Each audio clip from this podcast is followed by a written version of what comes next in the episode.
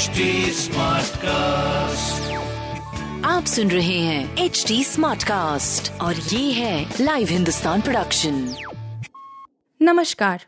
ये रही आज की सबसे बड़ी खबरें। पीएम नरेंद्र मोदी और ब्रिटेन के प्रधानमंत्री बोरिस जॉनसन के बीच आज बैठक। प्रधानमंत्री नरेंद्र मोदी और ब्रिटेन के प्रधानमंत्री बोरिस जॉनसन के बीच शुक्रवार को होने वाली बैठक में भारत आर्थिक भगोड़ों विजय माल्या एवं नीरव मोदी के प्रत्यर्पण का मुद्दा उठा सकता है। भारतीय बैंकों के साथ हज़ारों करोड़ का घोटाला करने वाले दोनों ब्रिटेन में मौजूद हैं। भारत उनके प्रत्यर्पण की प्रक्रिया शुरू कर चुका है, लेकिन वे कानूनी दाव पेंचों का सहारा लेकर अभी तक बचते आ रहे हैं। सूत्रों ने कहा कि भारत की तरफ़ से बातचीत में इस मुद्दे को उठाया जा सकता है। भारत यह अनुरोध कर सकता है कि माल्या और नीरव मोदी के जो भी कानूनी मामले लंबित हैं, उनका ब्रिटेन में त्वरित गति से निपटारा हो ताकि उन्हें जल्द से जल्द भारत को सौंपा जा सके। विजय माल्या और नीरव मोदी की अपीलें ब्रिटेन में कई स्तरों पर खारिज हो चुकी हैं, लेकिन फिर भी वे प्रत्यर्पण रोकने के लिए नए नए कानूनी दाव पेंच अपना रहे हैं। कोरोना की चौथी लहर की रफ्तार तीसरी से है कम। दिल्ली में इस समय कोरोना के मामले बढ़ने की रफ्तार तीसरी लहर के मुकाबले धीमी नज़र आ रही है। हालाँकि, कम जाँच के बाद भी संक्रमण की ऊँची दर चिंता बढ़ा रही है। तीसरी लहर के दौरान ज़्यादा जाँच के बाद भी संक्रमण दर कम थी और कोरोना के ज़्यादा मामले सामने आ रहे थे।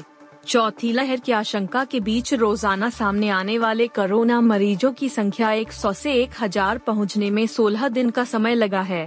वहीं, पिछले वर्ष दिसंबर में तीसरी लहर के दौरान 1000 से ज़्यादा कोरोना मरीज़ आने में 10 दिन का समय लगा था।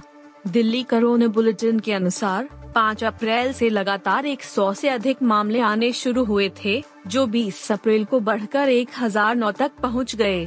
तीसरी लहर में 21 दिसंबर से लगातार 100 से अधिक मरीज़ सामने आने लगे थे और 30 दिसंबर तक एक दिन में आने वाले मरीजों की संख्या 1313 तक पहुँच गई थी।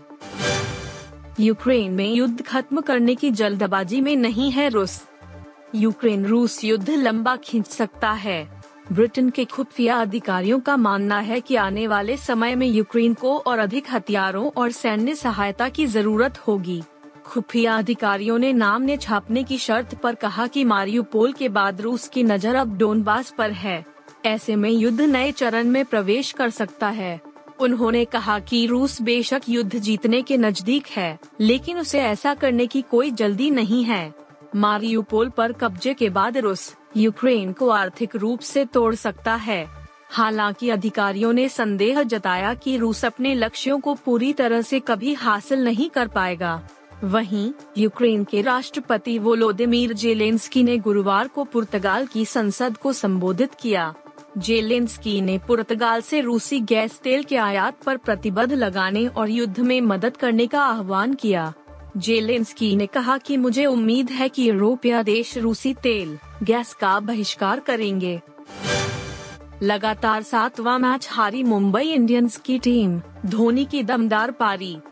पूर्व कप्तान महेंद्र सिंह धोनी ने अपना पुराना रूप दिखाते हुए नाबाद 28 रन ठोककर चेन्नई सुपर किंग्स को आईपीएल मुकाबले में मुंबई इंडियंस के खिलाफ तीन विकेट से जीत दिला दी, जबकि मुंबई को लगातार सातवीं हार का सामना करना पड़ा। मुंबई ने खौफनाक शुरुआत करने के बावजूद तिलक वर्मा की नाबाद इक्यावन रन की शानदार अर्धशतकीय पारी की बदौलत 20 ओवर में सात विकेट पर 155 रन का चुनौतीपूर्ण स्कोर बनाया। लेकिन चेन्नई ने बीस ओवर में सात विकेट पर एक सौ छप्पन रन बनाकर ज़बरदस्त जीत अपने नाम की। धोनी ने जयदेव उनादकट की पारी की आखिरी गेंद पर विजयी चौका मारा। धोनी ने तेरह गेंदों पर नाबाद 28 रन में तीन चौके और एक छक्का लगाया। चेन्नई की टूर्नामेंट में यह दूसरी जीत रही।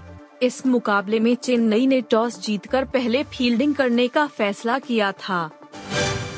फास्ट एंड फ्यूरियस टेन की शूटिंग शुरू। हॉलीवुड की कुछ सीरीज़ ऐसी भी हैं, जिनके लिए भारत में भी तगड़ा क्रेज देखने को मिलता है। इन सीरीज़ में एक नाम फास्ट एंड फ्यूरियस भी है। फास्ट एंड फ्यूरियस सीरीज़ में दर्शकों को बेहतरीन एक्शन और जोरदार कार चेजिंग सीन्स देखने को मिलते हैं, जो उन्हें खूब पसंद आते हैं। सीरीज़ की नौ फ़िल्में रिलीज़ और हिट हो चुकी हैं और इसके बाद से ही दर्शक इसकी अगली किश्त का इंतज़ार कर रहे हैं। ऐसे में अब फैंस के लिए अच्छी खबर है कि fast and furious ten apostrophe का शूट शुरू हो गया है। इस बात की जानकारी सीरीज़ के मुख्य एक्टर विन डीजल ने एक पोस्ट में दी है। विन डीजल ने अपने एक इंस्टाग्राम पोस्ट में घोषणा कर बताया कि फास्ट एंड फ्यूरियस को फास्टेक्स के नाम से जाना जाएगा।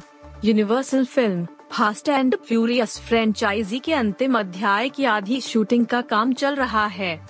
19 मई 2023 को इस फ़िल्म के सिनेमा घरों में रिलीज़ होने की उम्मीद है। आप सुन रहे थे हिंदुस्तान का डेली न्यूज़ रैप, जो एच टी स्मार्टकास्ट की एक बीटा संस्करण का हिस्सा है। आप हमें फेसबुक ट्विटर और इंस्टाग्राम पे एट एच टी या podcasts@hindustantimes.com पर ईमेल के द्वारा सुझाव दे सकते हैं। आप सुन रहे हैं एच डी स्मार्ट कास्ट और ये था live Hindustan production smart cast